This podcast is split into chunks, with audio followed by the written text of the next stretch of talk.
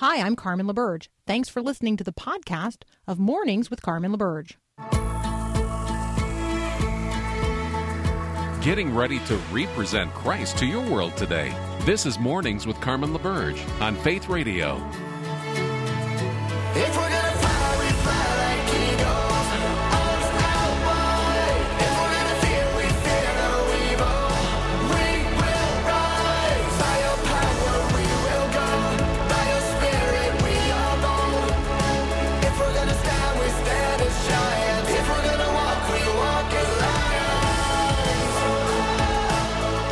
Well, good morning. It's Monday morning, the 16th of August, and we have a number of international headlines to cover quickly here at the outset of the hour before we get to our conversation with Dr. Carl Trueman, um, which I am very much looking forward to.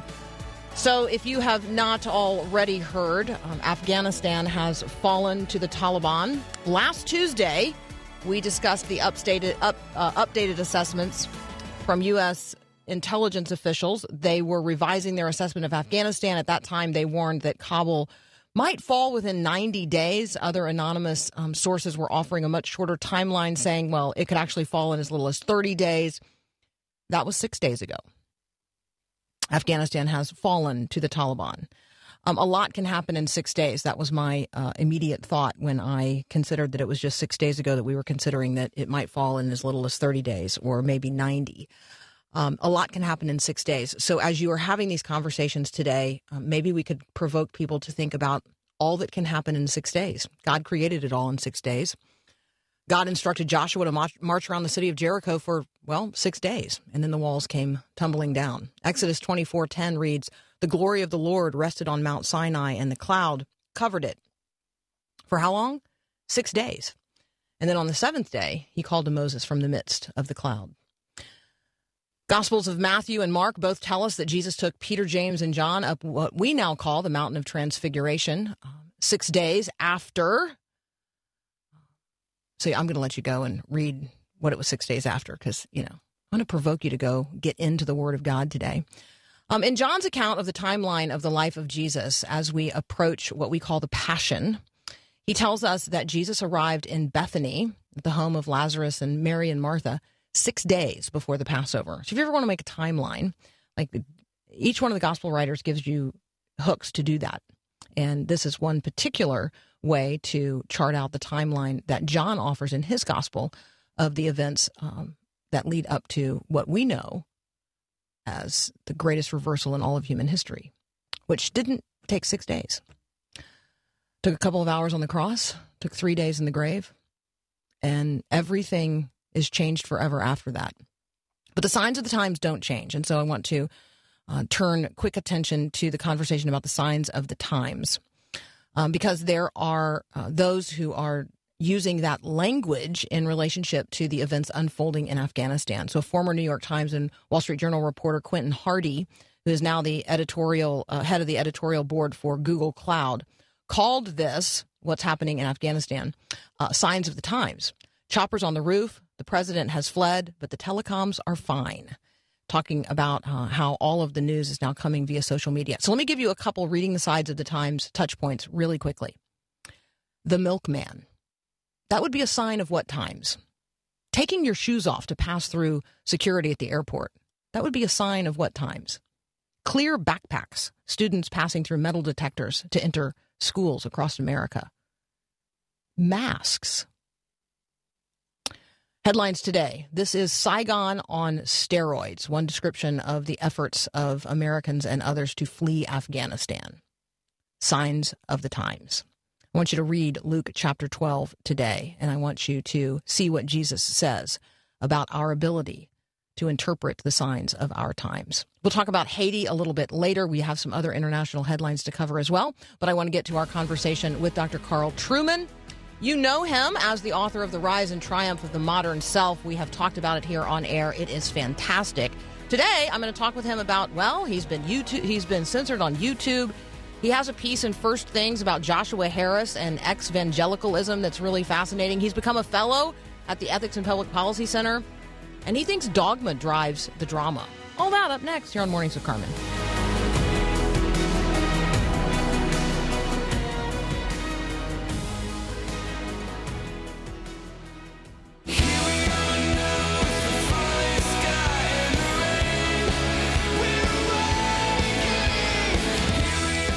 Joining us again this morning, Dr. Carl Trueman, who now has such a long list of things that I could say about him that I hardly know where to start. So I'm just going to say he's a professor at Grove City College, which is one of just our most excellent uh, centers of higher education for Christians in the country. He is also now a fellow at the Ethics and Public Policy Center in Washington, D.C. Carl, welcome back. It's great to be back. Thanks for having me on. Absolutely. So I would like to start with what did you say? What did you possibly say? What was going on when YouTube decided you had um, committed a content violation during a talk you were recently giving? Uh, I, I have honestly no idea, as I believe YouTube have failed yet to be precise. And the lectures are available on YouTube. They pulled the live stream for some reason. Uh, I was just giving a talk on sort of summarizing the arguments of my book and looking at the the rise of the modern self from Rousseau through to Freud and beyond. And uh, what was obvious is that somebody out there is watching me and simply wanted to disrupt the proceedings. I suspect.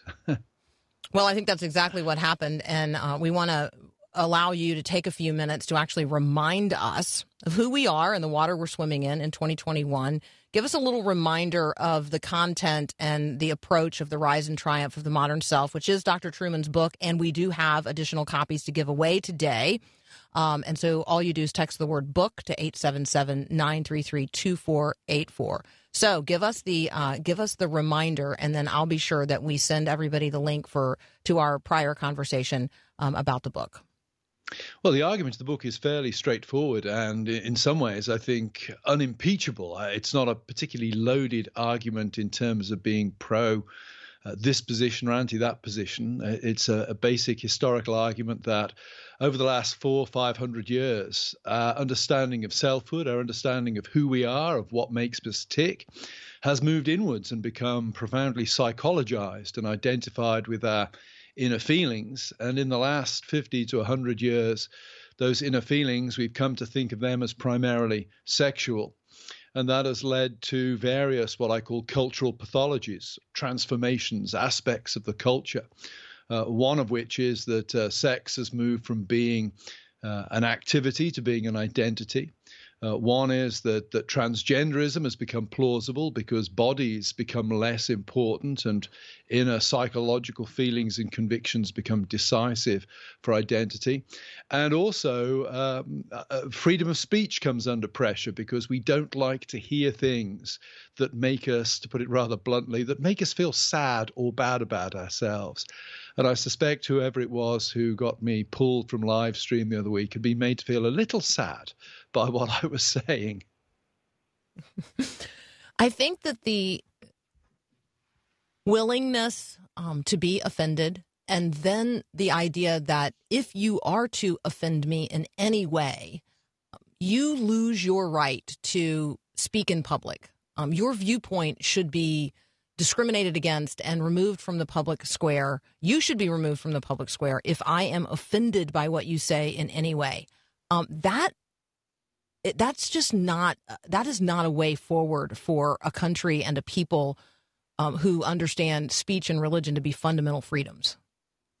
Absolutely. Um, clearly, it, it stands uh, in opposition to the First Amendment. Now, the First Amendment is all about government power, it's not about the power of private companies.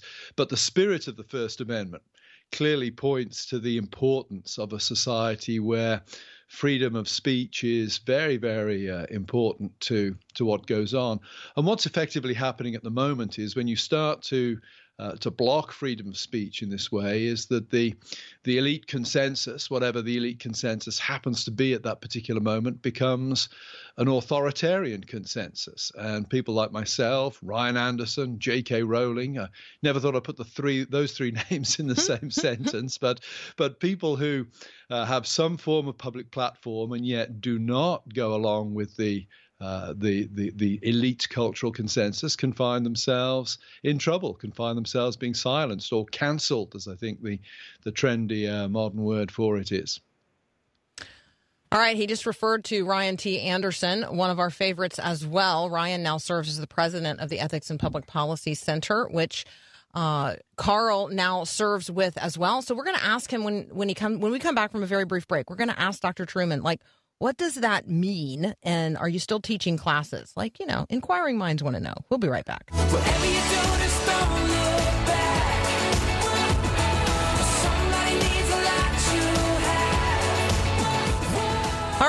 Lot during these uh, little pauses that we take during the program. And during that little brief pause, I learned that Dr. Trueman um, is actually working on the dummy version of the book for those of us who either read it with a thesaurus or have had to reread it several times in order to understand it, as one of the folks on our text line this morning has shared. Um, so tell us uh, what, we, what we can be looking forward to. Well, next February there's a shorter version of the book with actually a, a little bit of uh, a few other arguments as well, a bit of extra arguments that I've developed since the big book was published. But shorter books coming out from Crossway entitled Strange New World. It'll be about 160 pages long. I've also done a study guide for it.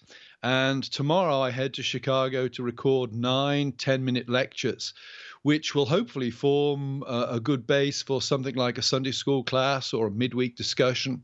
So we're trying to make the material much more user friendly. I had to do the big book first to establish my credibility and to get the argument clear in my own mind, but I boiled it down for youth group leaders, hard pressed staffers, etc. Anybody who doesn't have you know, six weeks to spend on the big book can now get hold get hold of a shorter one in the near future. That is such a gift. So thank you so very much for that. Okay, so I am familiar with the Ethics and Public Policy Center, but there may be listeners who are not. What does it mean to serve as a fellow um, at something? And you know, does that mean you get to keep your day job?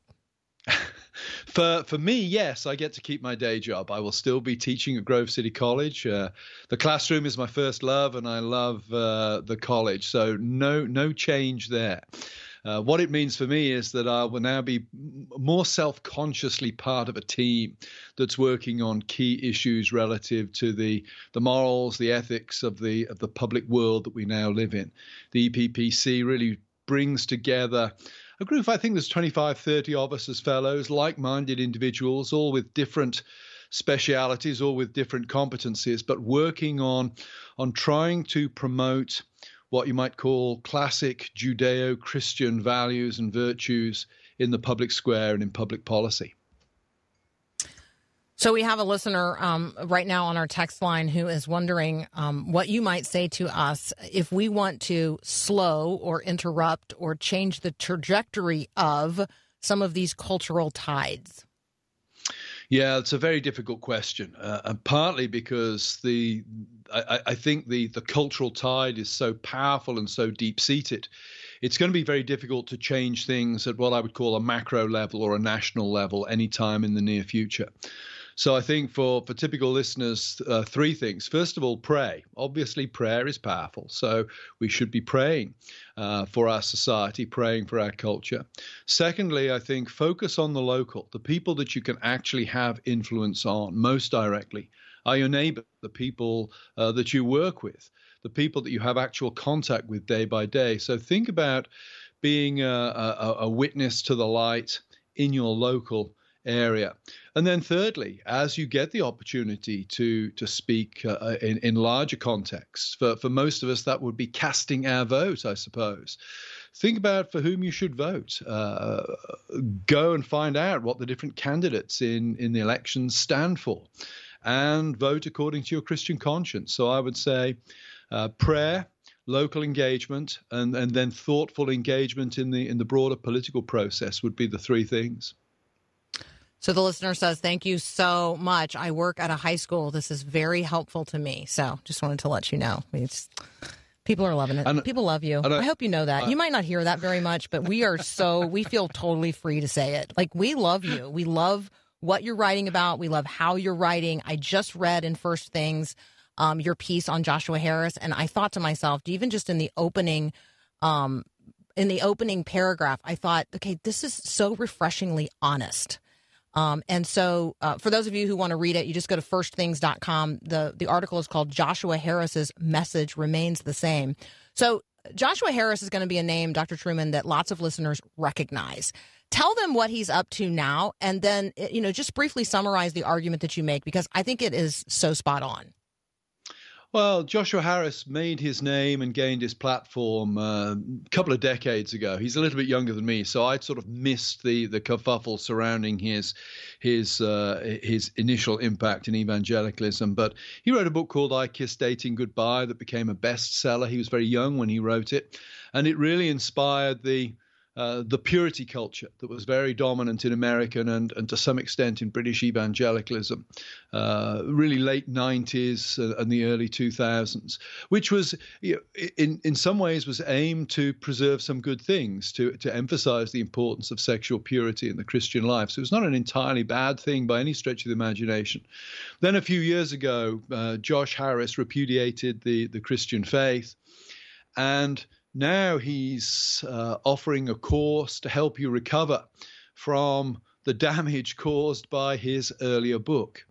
And there are a couple of problems with this. One, I, I have great difficulty with somebody doing a lot of damage and then getting you to pay them uh, to help you put it back together again. Although, if you do say you were damaged specifically by his book, I think he will give you the course for free. But secondly, the the whole ethos of the course, as you read about it on the the commercial web page that's selling it is therapeutic. It's all about you. It's all about finding your best life now. Is really repackage the spirit of the age using sort of postmodern psychobabble. Uh, and is selling it to uh, his audience for I think two hundred and seventy-five dollars a, a pop. So he's once again making money out of I think exploiting uh, ordinary people. And the essential product, of course, is Josh Harris himself. It's not that you can't get this kind of pablum elsewhere, but you're buying it from him. You're ultimately buying Josh Harris once again. So one of the other places that people um, can actually find you is um, at, at Credo, um, and you are a Credo fellow. Um, so it did not surprise me to read the piece in First Things where you argue that dogma drives the drama. Dogma has a bad rap. Um, so talk about uh, dogma and how it how it does drive not just the Christian life, but I would say drives the drama in every narrative. I mean, we could look at Afghanistan specifically and have that conversation today. Yes, well, I'm riffing off the, the famous saying by Dorothy L. Sayers, who you know, in the 1930s was facing people saying that you know Christian dogma is boring, and her comment was, "No, the dogma is the drama. Actually, the the dynamic, the power, the punch of the Christian message comes from its truth claims." And we live in a world now where to an extent, if it works for you, then it must be true. Uh, tell me your story, I'll tell you mine. The, the, Josh Harris kind of thing, in in some ways. And the the burden of the article I wrote there, which was based on a, a lecture I gave at the Napa Institute conference uh, about a month ago. The burden of the argument there was as we move into this post-Christian age, we we need to emphasize the practical things that will make Christianity attractive, such as hospitality, loving our neighbor, etc. But we mustn't forget that hospitality and loving our neighbor, these things are grounded in Christian truths, that Christian hospitality and Christian love looks and acts a certain way because of the biblical story, the account of things that actually happened, the revelation of God in the flesh of the Lord Jesus Christ. So I, I think you're correct when you say that the, the dogma drives everything. That means, of course, that Christian hospitality and Christian love looks different to the love we find in the world around us. Uh, what is love according to the cultural consensus at the moment? It's affirming people, getting out of their way, allowing them to be whatever they want to be. Well, that's rooted in a specific view of the self. Uh, the Christian view of love is a sacrificial one, sacrificing oneself for other people. Why does it look that way? Because that was what God in Christ did for his people. So, yeah, dogma, very, very important. All right, you can find a number of things that Dr. Trueman has written at firstthings.com. You can also find him at the Ethics and Public Policy Center, which is eppc.org. His book, The Rise and Triumph of the Modern Self, we have copies to give away today. So if you'd like to enter the drawing uh, to receive one of those copies, just text the word book to 877 933 2484. He is an all around, not just good guy, but really solid thinker. And he's in trouble now all the time. So he's fun to watch and fun to listen to.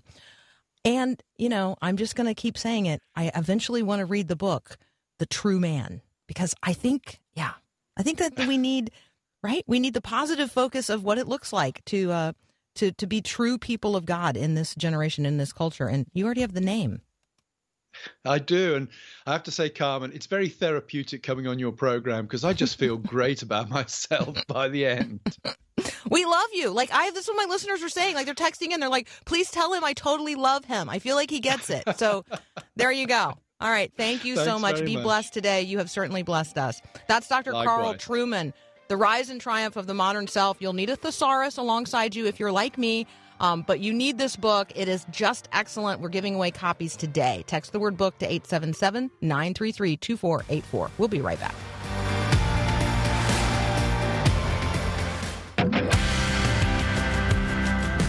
All right, somebody just observed today might be Smarty Pants Day on the show.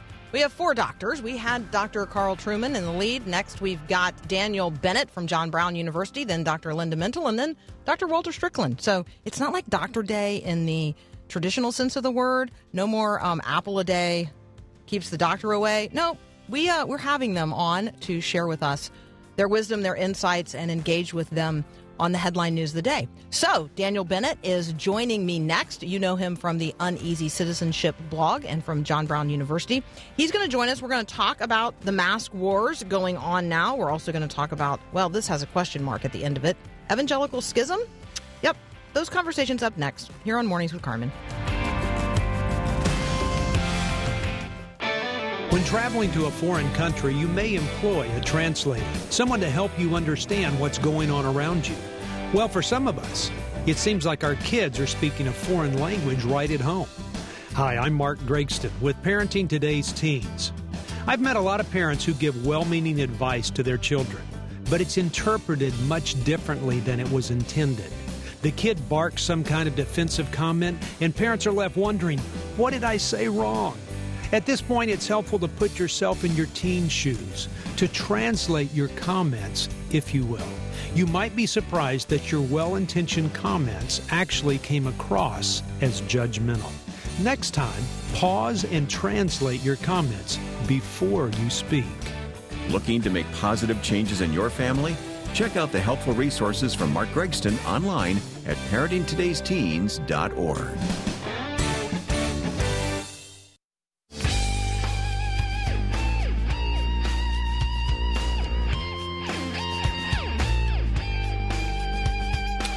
Joining me now, Daniel Bennett from John Brown University. He's going to bring us up to date on what he's working on, what he's looking at, what he's paying attention to, and help us understand the mask wars and the coming schism in evangelicalism. There you go. We can get all that done in a few minutes, Dan. Welcome back, man. Yeah, easy. Thank you. Yeah. So, um, first of all, what are you paying attention to? What are you working on these days? Well, the semester is starting here uh, officially here at JBU, so getting my classes ready to go. But as far as uh, ongoing projects, um, looking at uh, conspiracy theories in the church, I've recently written a book chapter on that. Um, looking at uh, current issues, I know we're going to be talking about uh, evangelical schisms. Um, looking at uh, there's an interesting article in Christianity Today uh, recently about how Gen Z is approaching evangelism, and it's encouraging, uh, although it looks very different uh, from how maybe previous generations have conducted evangelism. Um, plus, there's a great article in the Washington Post magazine recently about polarization geographically uh, and how we're seeing people move to city centers if they want to be at the center of influence, but really that just takes them away from their hometowns and it makes the people ultimately that they're governing unfamiliar to them. So, great article today that'll be coming out in my newsletter later this morning. Oh, awesome. So if people want to get the newsletter, remind them how they find it because that's a that's Yeah, just, a- great way to keep up with what you're paying attention to. Yeah, no, I'm at danielbennett.substack.com. And uh, if you just search for Uneasy Citizenship Substack, you'll find it. And you can sign up and get those updates. There you go. Uneasy citizenship. You're looking for Daniel Bennett uh, at substack.com. All right, let's talk a little bit about um, mask wars. We we certainly experience them in our own communities. Some of us experience them in our own families. Um, what are what are you seeing, and what do you you know sort of take the take the temperature right now on this particular issue? Yeah, so in many ways, it's become kind of the uh, to to you know risk, risk using a battered term it's become the culture war issue of the moment right it's become kind of this symbolic gesture and you can almost identify not all not always but you can almost identify someone's politics and ideas based on their response to to wearing a mask and we saw that in our community recently the local school board um, had a had a pretty lively debate last week about whether to require masks uh, for for Siloam schools uh, here in Siloam Springs, Arkansas. And uh, by three to two vote, they decided not to require masks. And of course, that just divided uh, the community, just as if they were to require masks, would divide the community.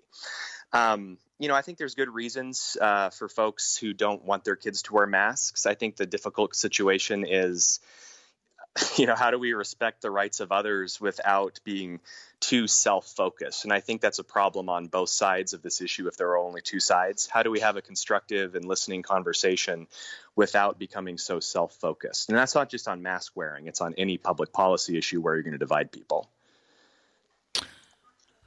We're seeing. Um, I mean, I, I just read an article this morning that uh, a university just to the west of me has like uh, disinvited a group of people to speak, and part of the reason is that you know they're known to be you know, sort of COVID deniers and people who um, do not want people wearing masks, and in fact barred people from entering their church wearing a mask. And I'm thinking to myself, that does not feel like the spirit of um, of the church, where we would the stumbling block would be the mask. Like something something's going on that's a spirit of division, and the mask is just the you know current presenting issue.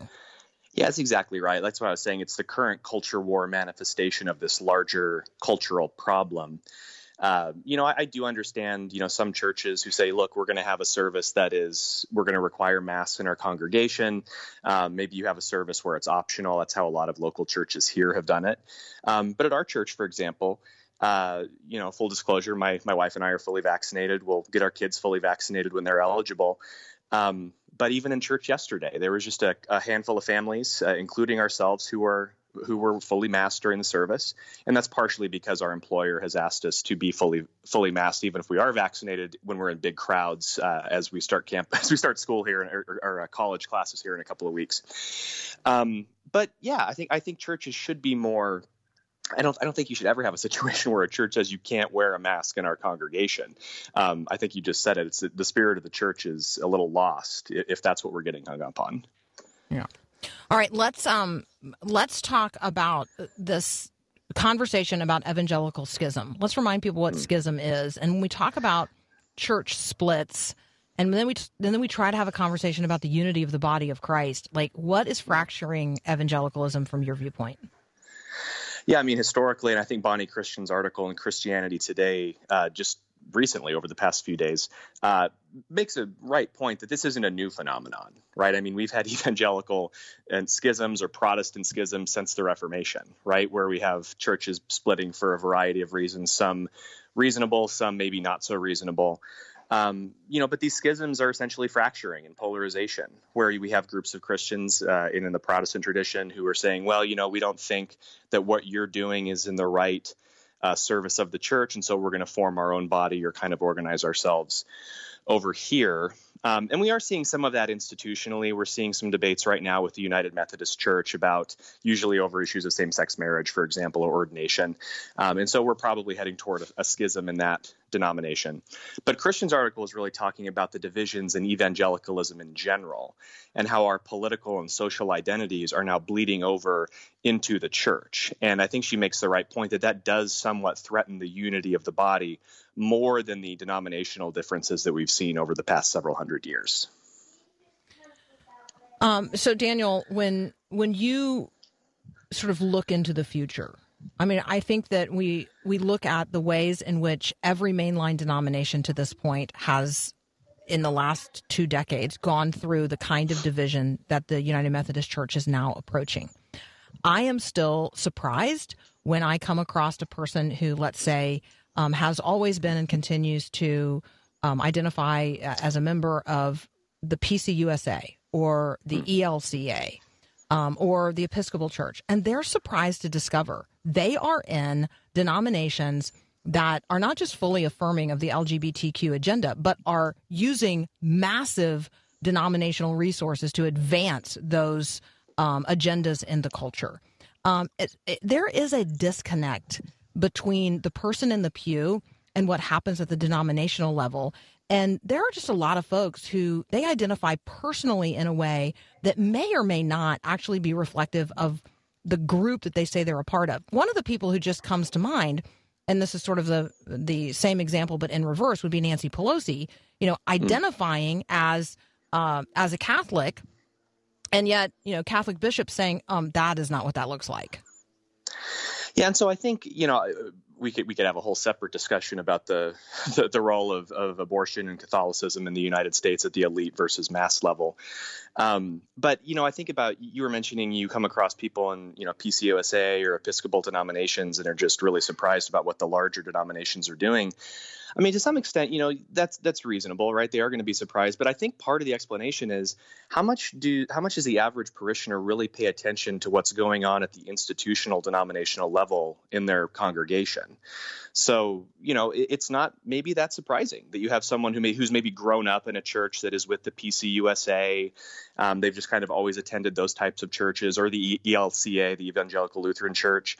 Um, and then when they're an adult, they start to look into this more and they say, "Wow, I didn't realize that's uh, that's where we've been."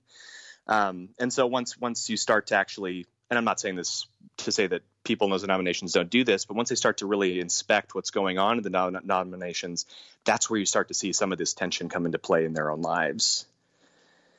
All right, we're talking with Daniel Bennett from John Brown University. You can find him and his Uneasy Citizenship blog on Substack. We're going to continue our conversation in just a moment. We'll be right back.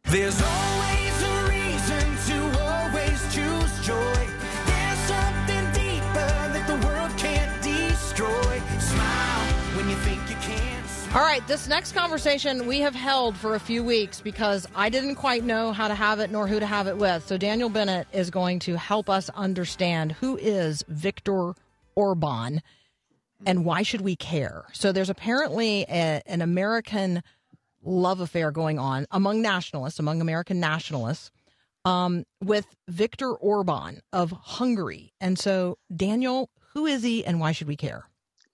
So Viktor Orban is the leader of Hungary. He's been in that position for cumulatively just a little over a decade. There was a little break uh, for a different uh, leader uh, back in the early 2000s, but he's been in power for quite some time. And uh, one of the things he's campaigned on, one of the things that has brought him a decent amount of popularity in Hungary, is an emphasis on Hungarian identity. So uh, think about these policies and how we might perceive them in the United States. He's been really emphasizing uh, restricting immigration from other countries and encouraging Hungarians and other countries to come back.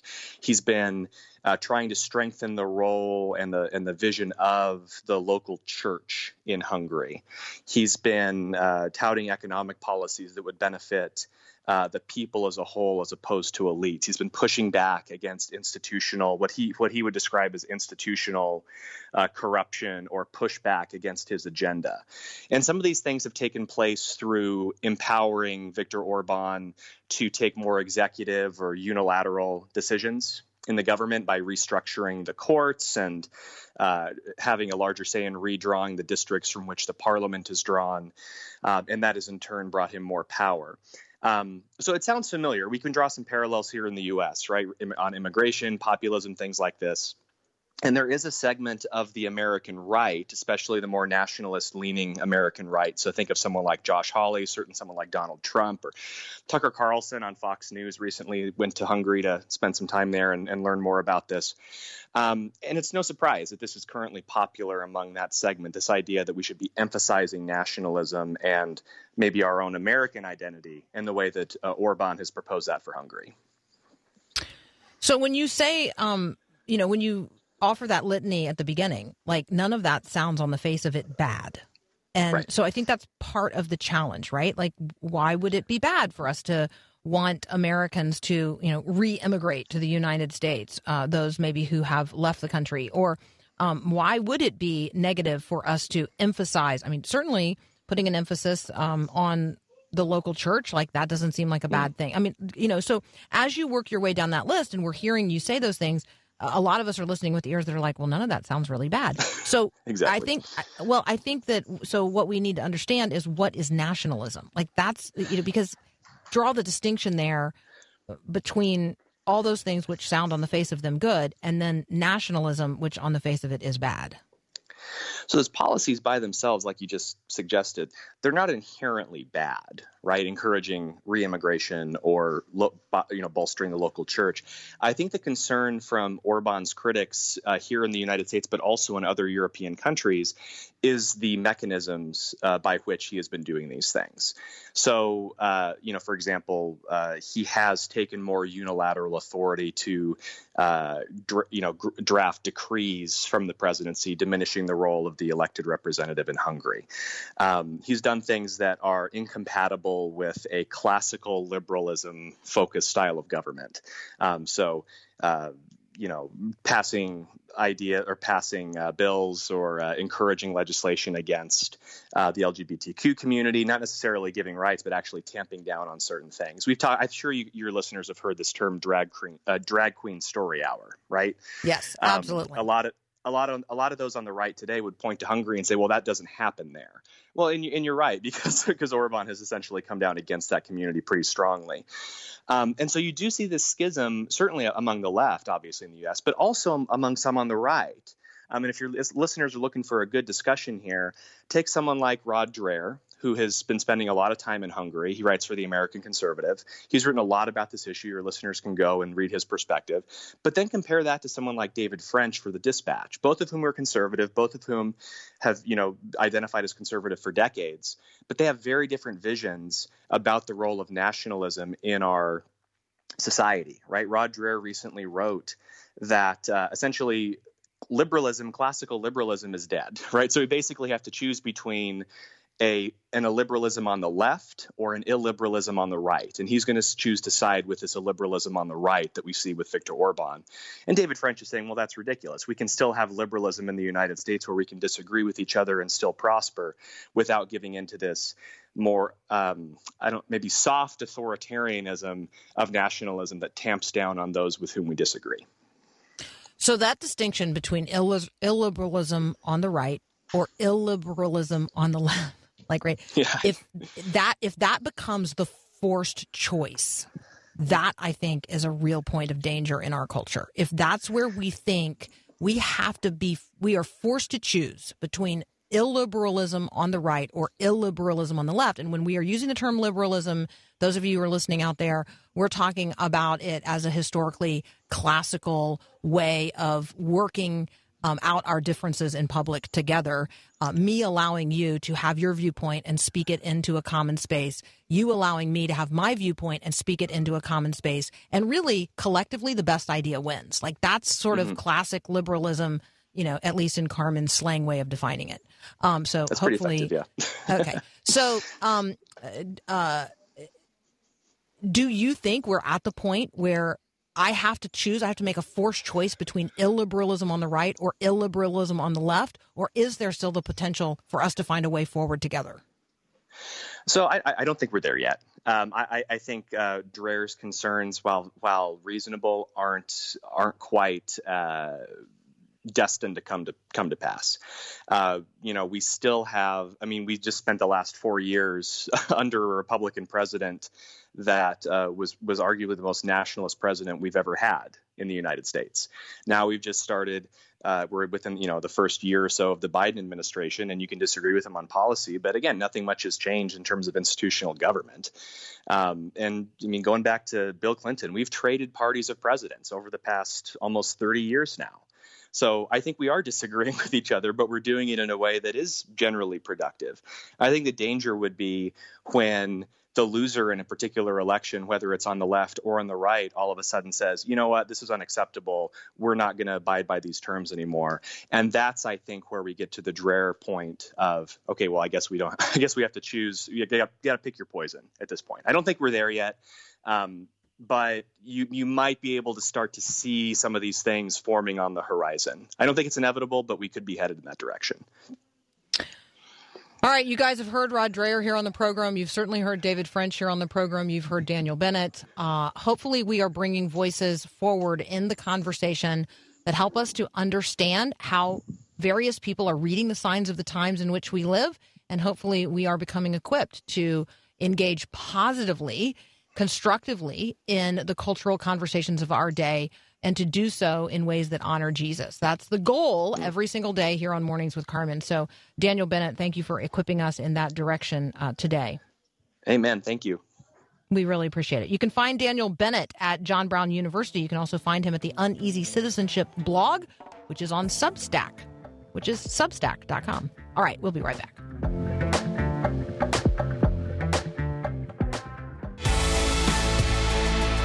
All right, let's do one more international headline uh, at the close of the hour today.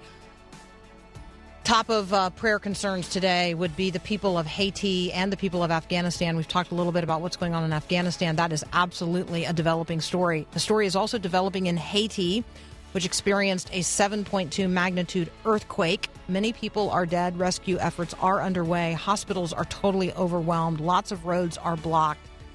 This is just weeks following um, the assassination of Haiti's president. And yes, it just comes 10, 11 years after the earthquake that killed more than 220,000 people. So the death toll continues to rise.